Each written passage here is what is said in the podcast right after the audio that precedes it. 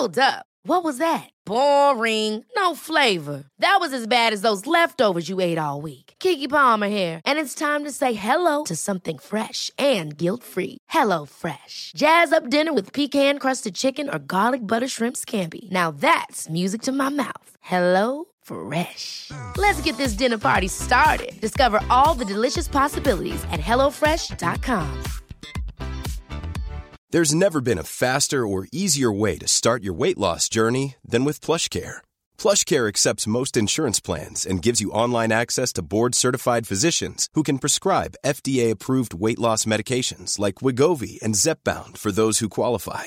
Take charge of your health and speak with a board-certified physician about a weight loss plan that's right for you. Get started today at PlushCare.com/weight loss. That's PlushCare.com/weight loss. PlushCare.com/weight loss. Millions of people have lost weight with personalized plans from Noom, like Evan, who can't stand salads and still lost 50 pounds. Salads generally for most people are the easy button, right? For me, that wasn't an option. I never really was a salad guy. That's just not who I am. But Noom worked for me. Get your personalized plan today at Noom.com. Real Noom user compensated to provide their story. In 4 weeks, the typical Noom user can expect to lose 1 to 2 pounds per week. Individual results may vary. Hi everyone, this is Sam. Before this week's episode, this is a heads up that my new book, Sort Your Head Out, Mental Health Without All the Bollocks, is out on February 16th, published by Constable. Search my name on Amazon, Waterstones, or wherever else you get your books to pre-order a copy now. It'll be available in hardback, Kindle, and as an audiobook via Audible. All your support, as always, is appreciated. Hello and welcome to The Reset, a mental health podcast without all the bollocks. I'm Sam Delaney. My guest this week is Geraint John. Just 4 months ago, Geraint lost his wife, Debs, to pancreatic cancer. She was just 43. Now he finds himself not only a 41-year-old widower, but also a solo parent to 3 grieving kids aged 8, 12 and 15. I read about Geraint's story on the BBC News website, where his interview recently went viral. He's chosen to speak publicly about what he's going through in order to help other grieving families make sense of their situation. He's living through many people's worst nightmare, but as you're about to hear, Geraint is coping with honesty, strength and humour. He's an incredible bloke with a sad but inspiring story. I hope you enjoy listening to our chat. Geraint, welcome to The Reset. Hello. Thanks so much for joining us. Hard to know where to start with your story. I mean, I guess 2021, when your wife Deb first received her diagnosis, what are your memories of that day? Well, ironically, I'm sat in my house now and I can kind of see the hospital, King's Hospital in Camberwell, where we went to kind of get the news, really. And she hadn't been well for a while. We thought it was pancreatitis and we got called in. But beforehand, she emailed me and she said, look, I think it's cancer. I don't know what gave her that impression. She said, look, I know it is.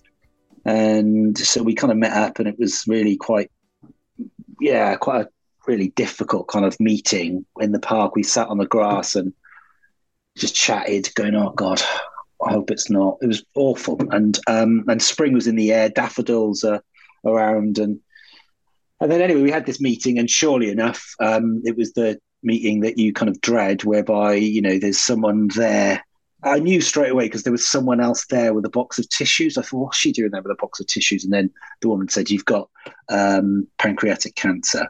Didn't know anything about cancer at this point, as in nothing really. So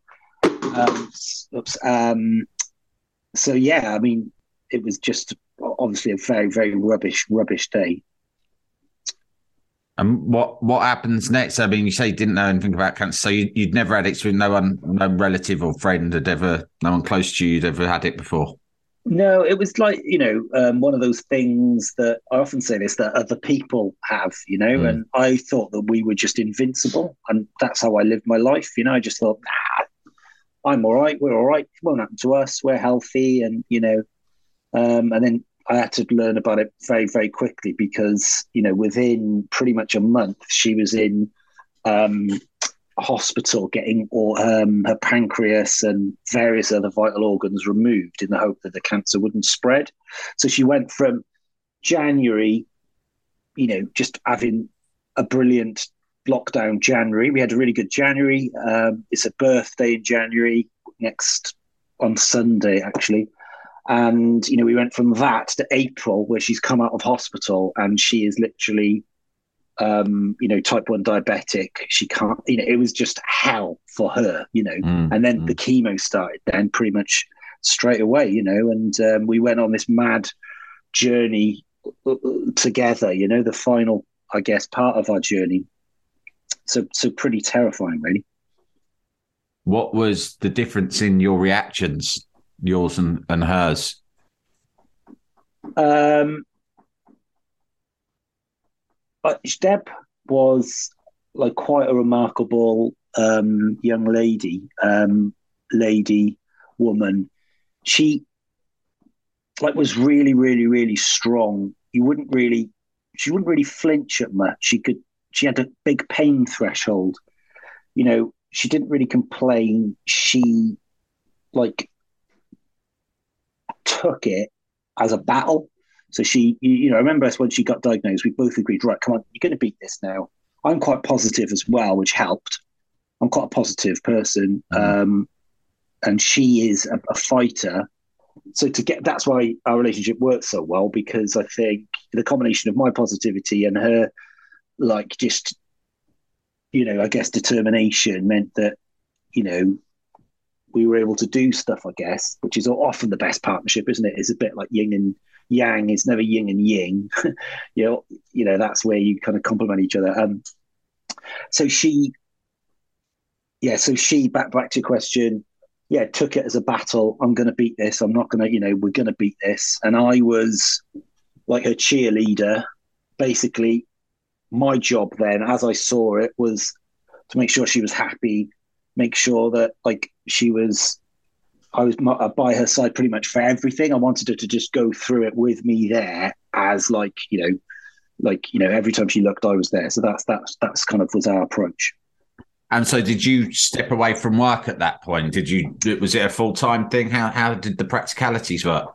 Well, that's what somebody asked what my biggest challenge was. And my biggest challenge was I had to keep everything going. So I've got a business and a team of people who work for me. I make like podcasts and digital marketing services. So I've got a load of clients. Like I had loads of big projects, which I had to like, I was like doing Zoom calls in the key while she's having chemo. I was doing writing presentations.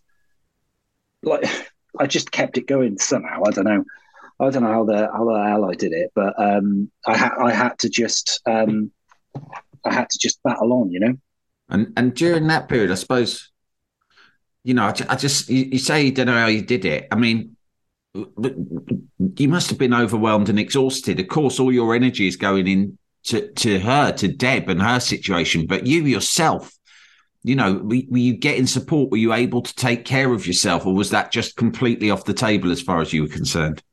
No, I was taking care of myself. I'd carried on running. I think this is what got me through running. So I was running like 4 times a week. I was boxing in my gym in Brixton, Miguel's, and I've got quite a big community of friends and I guess support there as well. I'm not a very good boxer, but it's just like a mental health thing that keeps me in. I don't know, there's something about smacking something that just, I don't know, sorts everything out. I don't know. I don't know what it is. So that kept going. And of course, we've got 3 kids as well. So like it was quite traumatic for them, you know, seeing mum being driven off back and forwards to this hospital and her coming back, you know, ill for a couple of days and then her being okay and then her being ill for a couple of days. So I had to like, basically, I felt like I had to keep it together. And I think now is the period that I'm just, you know, perhaps just like totally deflated and I'm not boxing, I'm not running when I should be because I'm just, I don't know, I can't explain it really. But I also saw a psychologist once a week. So And I had him, saw him today, actually. He's absolutely amazing. He's Welsh as well. And we've got a pretty close bond.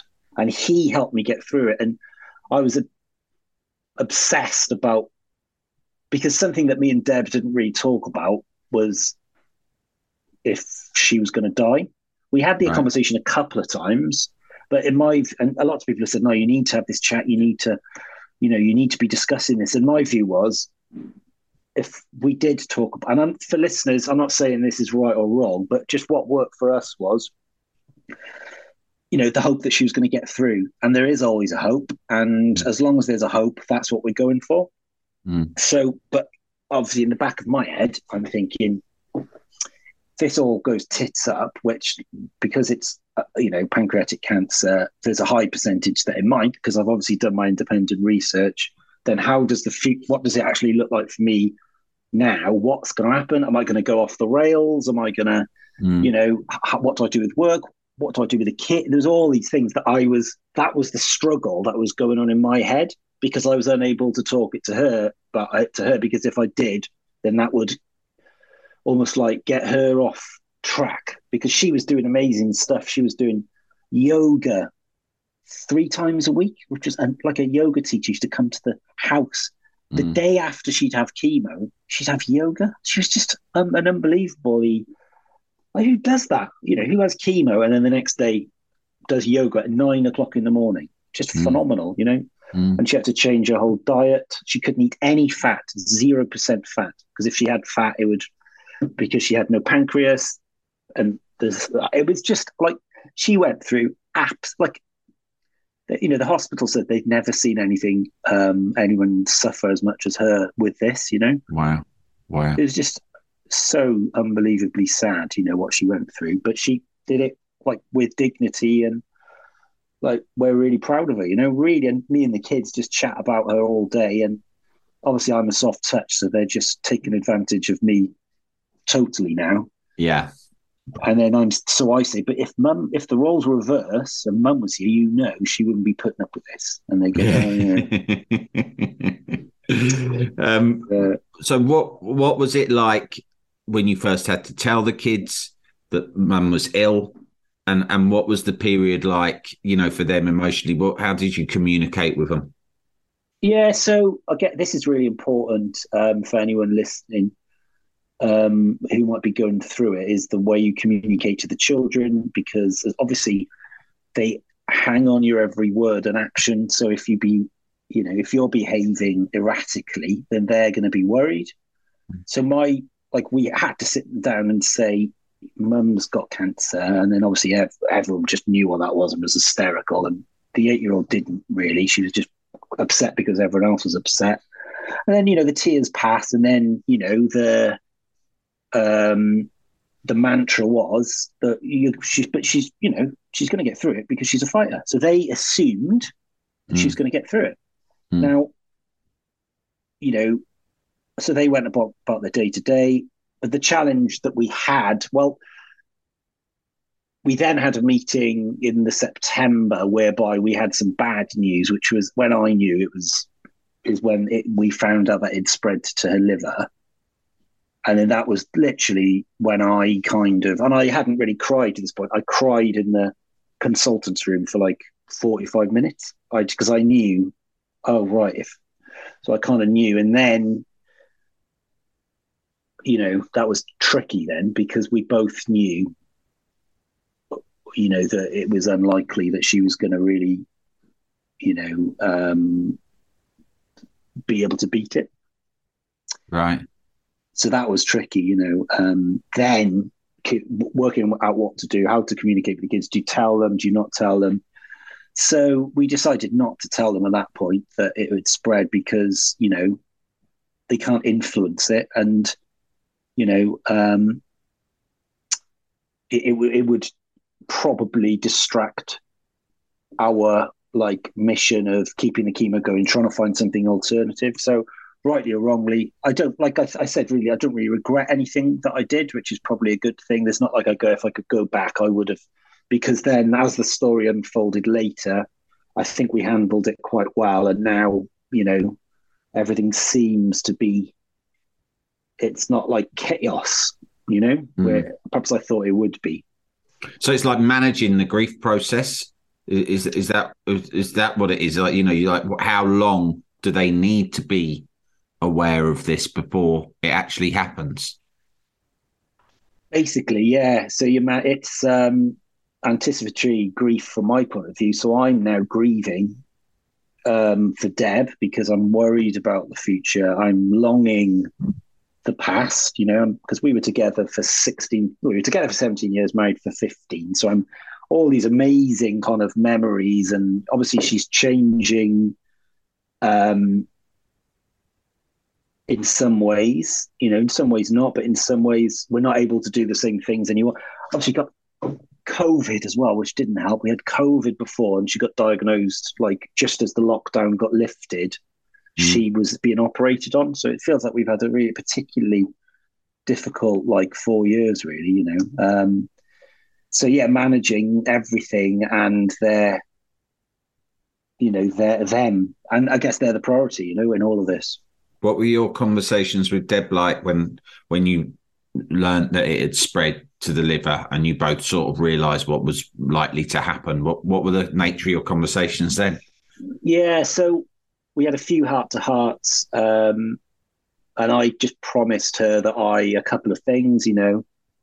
But then we would go back to, yeah, but it's going to be all right, you know, it's going to be okay. We're going to, because that worked. And rather than, and I don't regret that, because lots of people have said, oh, no, but you need to be having these conversations. And I think, yeah, that might be right for some people, but not right for us, because that would have destroyed us if we were just walking around doom and gloom.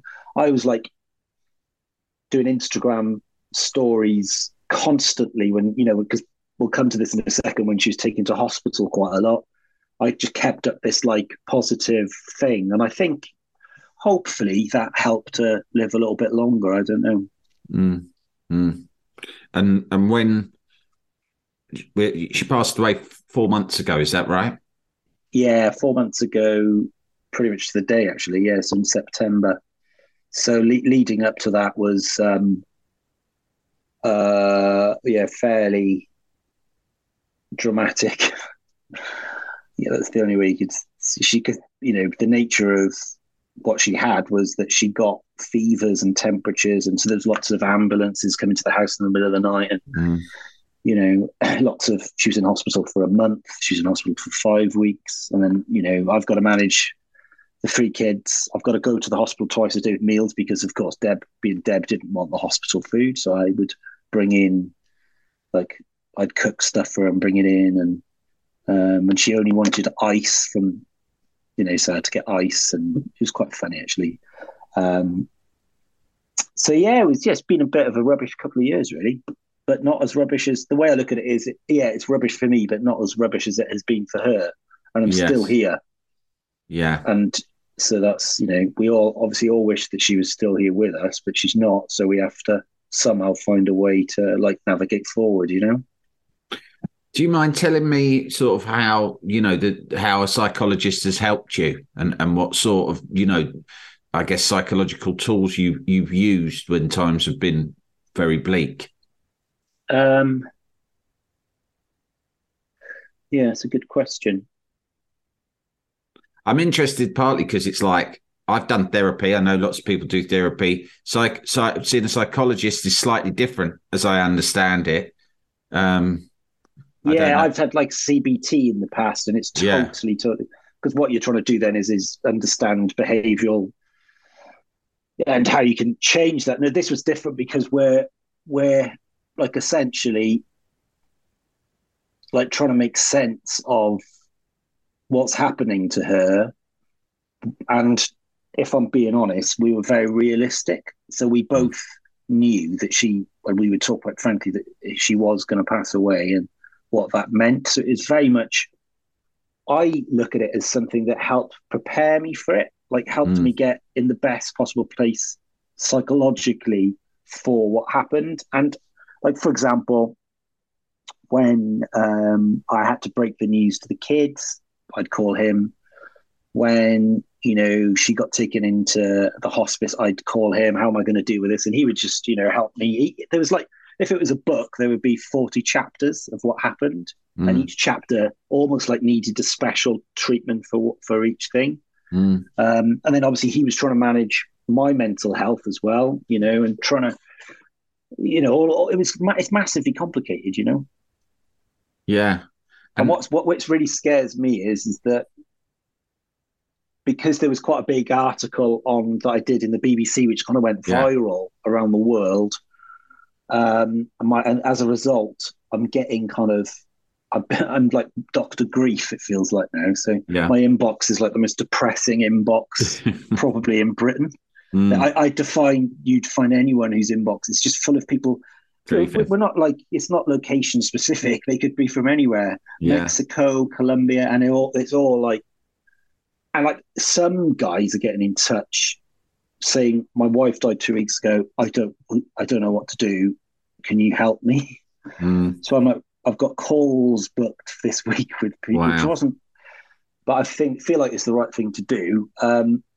But the reason I was saying that was these guys haven't spoken to anyone. They haven't had a Welsh psychologist who's helped them prepare because it's just happened. And what I feel really bad about is that there's people out there who are ill prepared and with the grief thing, gosh, like, imagine how many people out there are just totally lost and what are the, and I'm convinced that, you know, when you go to the pub, not that I go to the pub at 9 o'clock in the morning, but the man who's at there 9 o'clock in the morning, there's always a sad story associated with that, I think. And I what worries me and what's starting to make sense to me now, that it's probably someone potentially like that who's had a series of unfortunate events, is ill prepared for it, hasn't had access to the tools or the means to be able to do it, and that's why. So what I'm trying to do now is work out how I can, without coming across like a bit of a twat, like help people, I guess, who've been through something similar, you know. Just turn the light on. I think it's great what you're doing because to suffer alone and not have support of people who understand and have been there must be awful. However, when I listen to you, Geraint, I think, you know, you've been through so much and you're still going through so much and it's still quite, you know, we were only talking about 4 months, and I wonder if you're really sort of looking after yourself and protecting yourself enough alongside, obviously, you know, you are grieving and all of your sympathy is understandably with Deb and what she went through, of course. You're concerned about your kids. They're your priority. Planning for your next trip? Elevate your travel style with Quince. Quince has all the jet-setting essentials you'll want for your next getaway, like European linen, premium luggage options, buttery soft Italian leather bags, and so much more. And it's all priced at 50 to 80% less than similar brands. Plus, Quince only works with factories that use safe and ethical manufacturing practices. Pack your bags with high-quality essentials you'll be wearing for vacations to come with Quince. Go to quince.com/trip for free shipping and 365-day returns. Many of us have those stubborn pounds that seem impossible to lose, no matter how good we eat or how hard we work out. My solution is PlushCare. PlushCare is a leading telehealth provider with doctors who are there for you day and night to partner with you in your weight loss journey. They can prescribe FDA-approved weight loss medications like Wegovy and ZepBound for those who qualify. Plus, they accept most insurance plans. To get started, visit plushcare.com/weight-loss. That's plushcare.com/weight-loss. You're also, you know, publicly discussing it because you want to help other people. You know, are you conscious of the fact that this, you know, that you can't overstretch yourself too much? You need to, I guess you need to just rest and protect yourself, don't you? But I'm doing I'm taking it easy as well, you know? Mm. So I'm like, there's lots of like cliches, go easy on yourself, Geraint. Mm. Well, I don't know what that means, but like I made a poached egg for lunch. Is that like going easy on myself? Mm. So, yeah, I'm resting and I'm, you know, I'm aware, I'm going through it, but this is just kind of my nature, I think. I don't know. Maybe I'm just going to like explode or something. don't think I will, but don't feel like I will. But I'll let you know if I do. And day to day with your kids, are their ages 8, 12 and 14? Am I right in thinking that? Yeah, 15, yeah. 15 so, now. Mm. So challenging. So after Deb passed, I had 3 birthdays within 2.5 months. It was our wedding anniversary the day after the wake. Right. The day after the funeral. So I woke up after the funeral and it was our wedding anniversary. So, yeah, it's just been mental, really. And I've obviously been really quite busy with work up until now. That was my thing, quite stressful. You know what it's like running your own business. And now I'm like, my first work call back was with Google, a pitch with Google. And I actually thought about cancelling the call. I was like, oh, I can't be arsed for this, And then I thought, God, Geraint, come on, mate. You've worked really hard to get into this situation. Don't just not do it. And then obviously I did it. But then you're on the call and you're like, it doesn't mean what it meant before because, it just doesn't mean the same. You just don't really. Hopefully that'll come back. Whereas helping and the kind of grief thing, there seems a bit more purpose with that, and I'm like, all right. So I don't know whether I'll shift my focus to be more on that. I'm not sure, but the day to day is very chill. I've got I live in southeast London, so loads of friends around here, and we just tend to meet up, and there's plenty to do, What when you see friends, where's the balance between? If it was me and I was in the position of one of your mates, I'd always be like, is my role to talk to Geraint about this so he can get things off his chest if he's feeling it? Or is, in fact, my role the opposite and to distract and we talk about other stuff? What helps you? What would your advice be for people who are around people who are grieving? So the first thing you've got to do is... don't message them, and people have got a little bit offended because I said this in the article, who have done this, and I'm not offended, but just don't ask how are you, because that in a message, how are you doing, because it's just a bit of a question that has such a big answer that it's impossible, and I understand, so just don't do that. That's one thing you shouldn't do. And don't say, do you need anything I can do again? Because there's just so much going on in your head. You can't say, actually, can you... What you got to do is just it's just action. Just do it. Do so just stuff.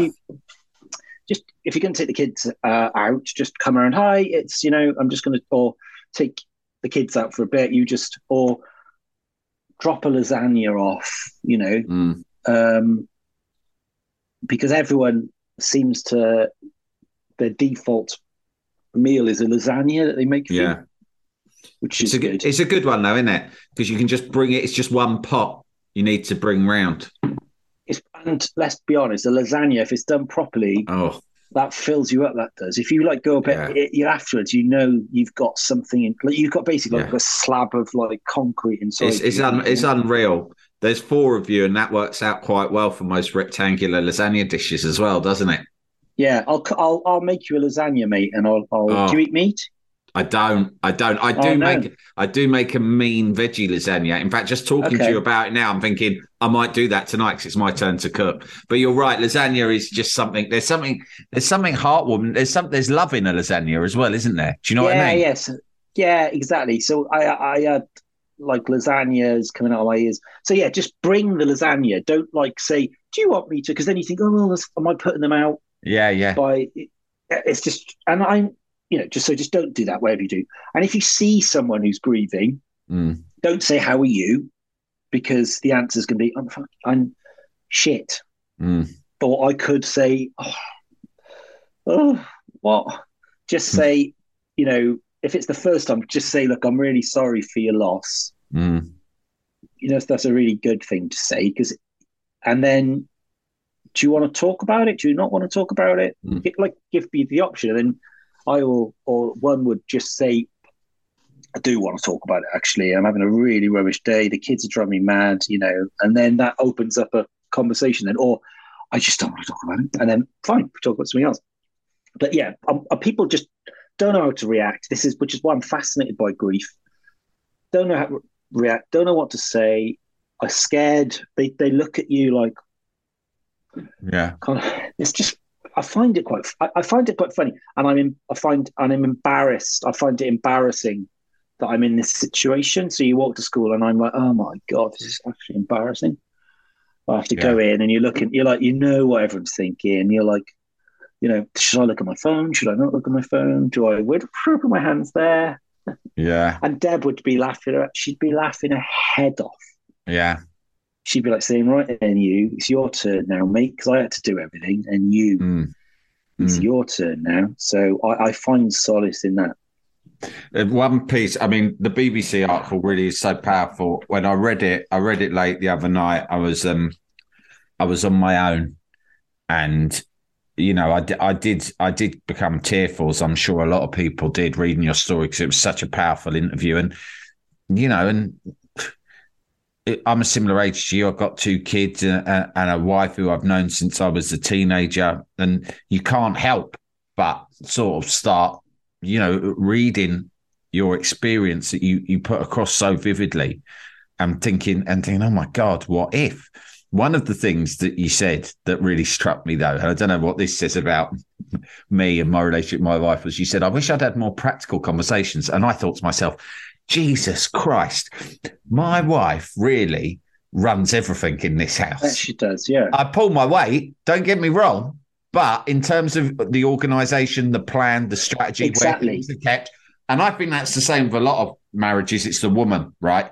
And although we're all trying to be modern men, and we all kind of try to put as much work in, very often it's the woman who's putting the systems in place. And I'm thinking, Jesus Christ, you wouldn't think to say, really sorry that you're dying, but where do you keep that key for the shed in the front garden, the bin shed, just before you go? And I'm thinking, fucking hell. I mean, I don't know how you're getting on, but you hinted in the piece that there were a lot of things to do with the kids, to do with the household, that you just didn't know and you wish you'd asked her. Mate, I could write a book about this. So it's little things like, you know, Netflix pin, BT password. And she hilariously said before she passed away, it's all on my phone. And then obviously, but I need Face ID, don't I, for the phone? Mm. So that's quite funny. That I think she might have known that. It's everything. So the girls do ballet 4 times a week. So It's in Herne Hill. I'm back and forth. It's like a yo-yo. Oh, here he is again. Yeah. He's back. He's there. He's there. Oh, here he is.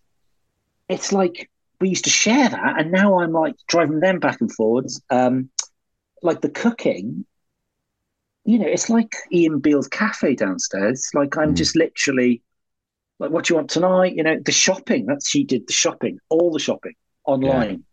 Yeah. I'm now in Sainsbury's on a Monday because it's quiet. I can't do the Ocado. I can't work out how to do the online Ocado. Maybe I don't want to. I can't be arsed. So I just go down there, old school. Yeah. And whinge when there's no one at the check-in, you know. I just looked at him at all the old, you know, there's no one here. It is old school going to the supermarket for a big shop, isn't it? It reminds you of when you were a kid. But it's quite a laugh too, because you start, when you shop online, you can't, you don't get your random purchases that you've just passed by and oh, I like look at that, and you chuck it in the trolley. Yeah. So there's something to be said for an in-person shop. Yeah, and what, like since Deb has passed, the family have got into the chicken satay little sticks, not many calories. So that's the new snack. Yeah. So I'm obviously a shambles. So learning not to be a shambles, and I'm not very strict. I'm just really easygoing. Yeah. You know, I was going to ask you not to be disrespectful to the memory of your lovely wife, but what rules of Deb's are you now frequently breaking? And what do you feel guilty every time you do so? The little things around the house that you and the kids just were discouraged from before.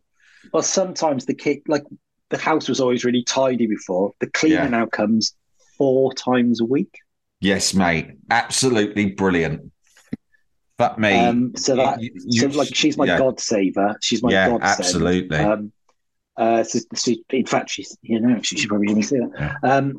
So legend. So that's one thing. The woman in the lawn. This sounds really sexist, but I just wasn't in charge of this. The laundry woman in Peckham now is my like soulmate.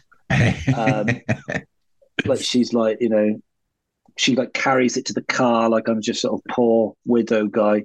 Yeah. The kitchen is sometimes in just such a mess, like such a mess. It just looks like we've been, like there's been some sort of attack. And I just think, God, if she was here now, she'd be going nuts. And obviously the kids, I mean, my son is 15. Like, can you remember what you were like when you were 15? Because I remember what I was like. Yeah, nightmare. My daughter's 15. Yeah, and I just, I mean, yeah, there's a lot of volatility, isn't there? Yeah, so he's discovered house parties and he's like, hey, Dad, I'm just going to a house party. Or what time are you back then? He goes, I don't know.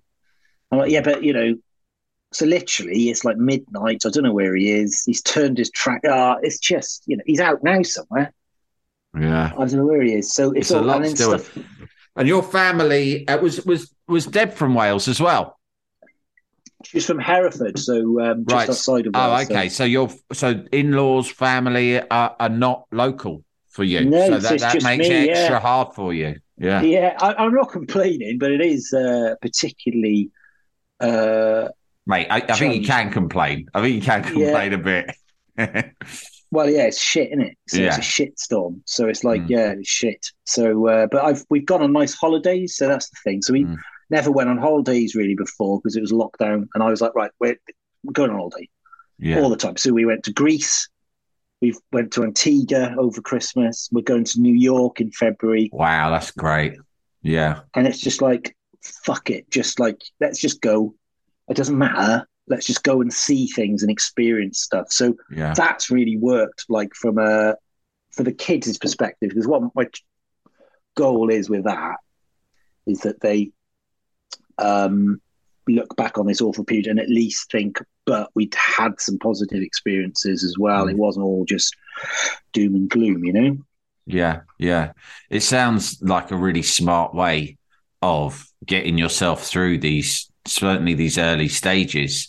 You know, just do whatever works. You know, whatever works. From, I mean, I don't look. I've got no experience, so I can't. I'm certainly not trying to give you any advice. But when you talk about it, I think that makes so much sense to me. You just got to do whatever works for you to get through these times. And it sounds like you're doing an absolutely like a heroic job, mate. And even the way you speak, like, you know, I can imagine your kids are very lucky to have a person with your optimistic demeanor. I was going to ask you about optimism. I mean, when you think about, do you think about the future much now, or are you just sort of basically getting through each day? Well, you hope that it's going to get easier, and you have to like apply a bit of common sense to it and look at. I always go, okay, Paul McCartney.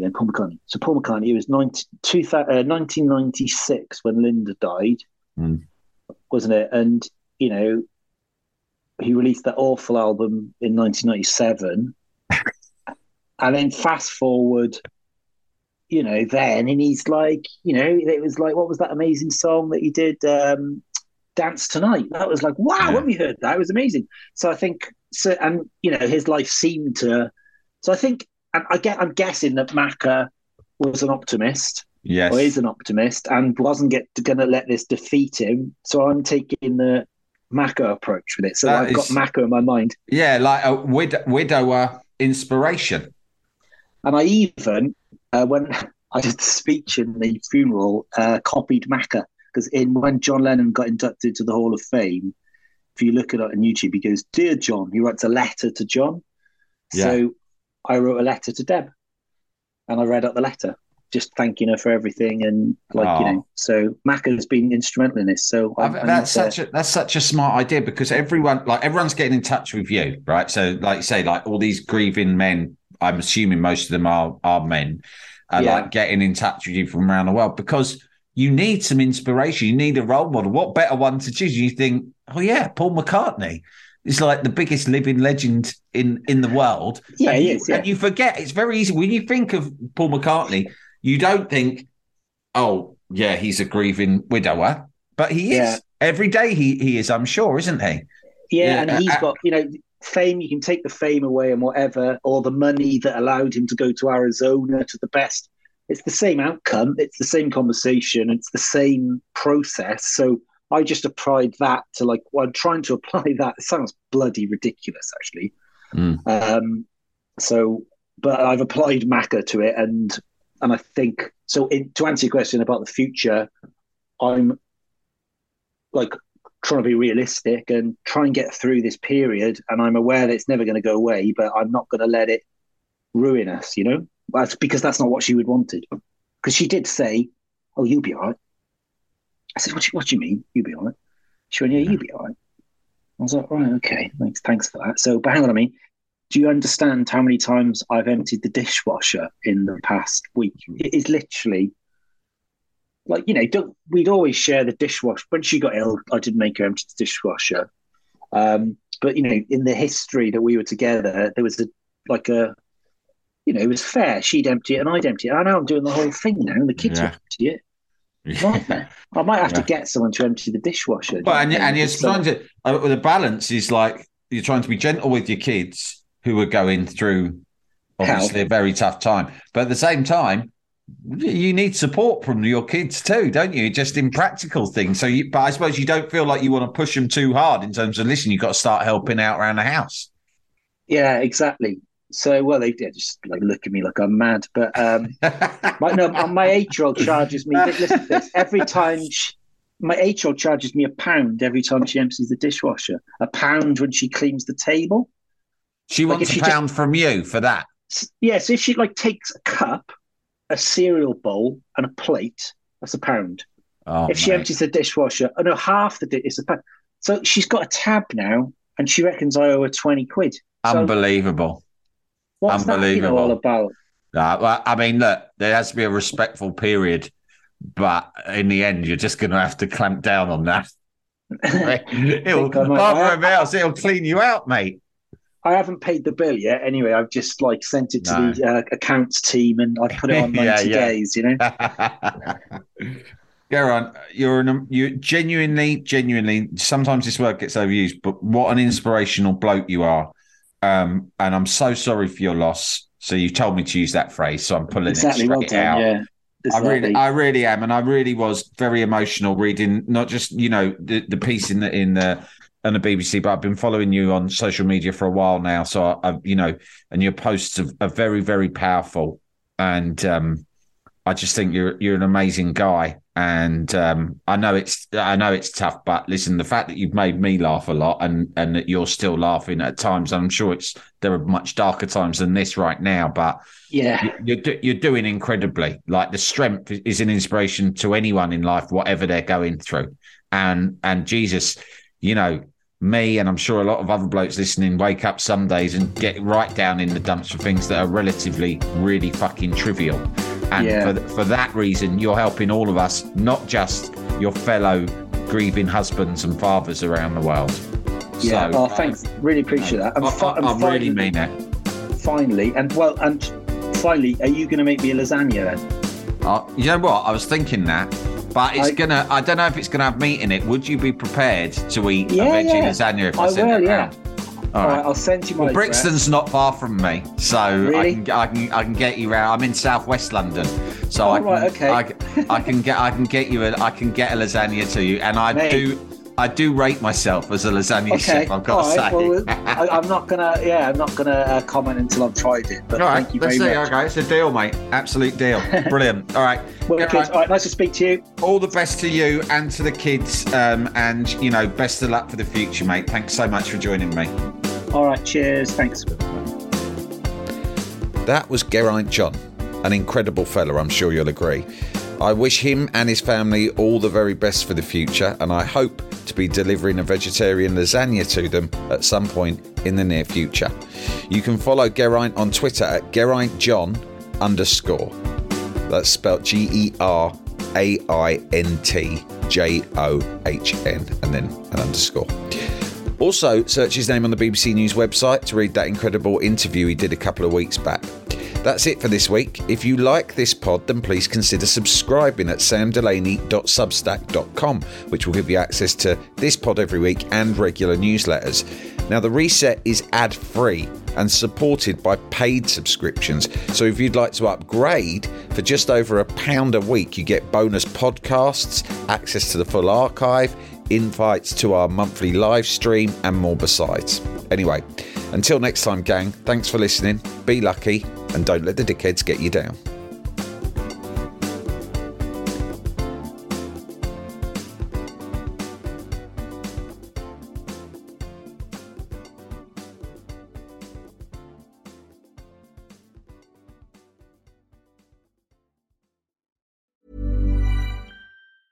Ever catch yourself eating the same flavorless dinner 3 days in a row? Dreaming of something better? Well, HelloFresh is your guilt-free dream come true, baby. It's me, Kiki Palmer.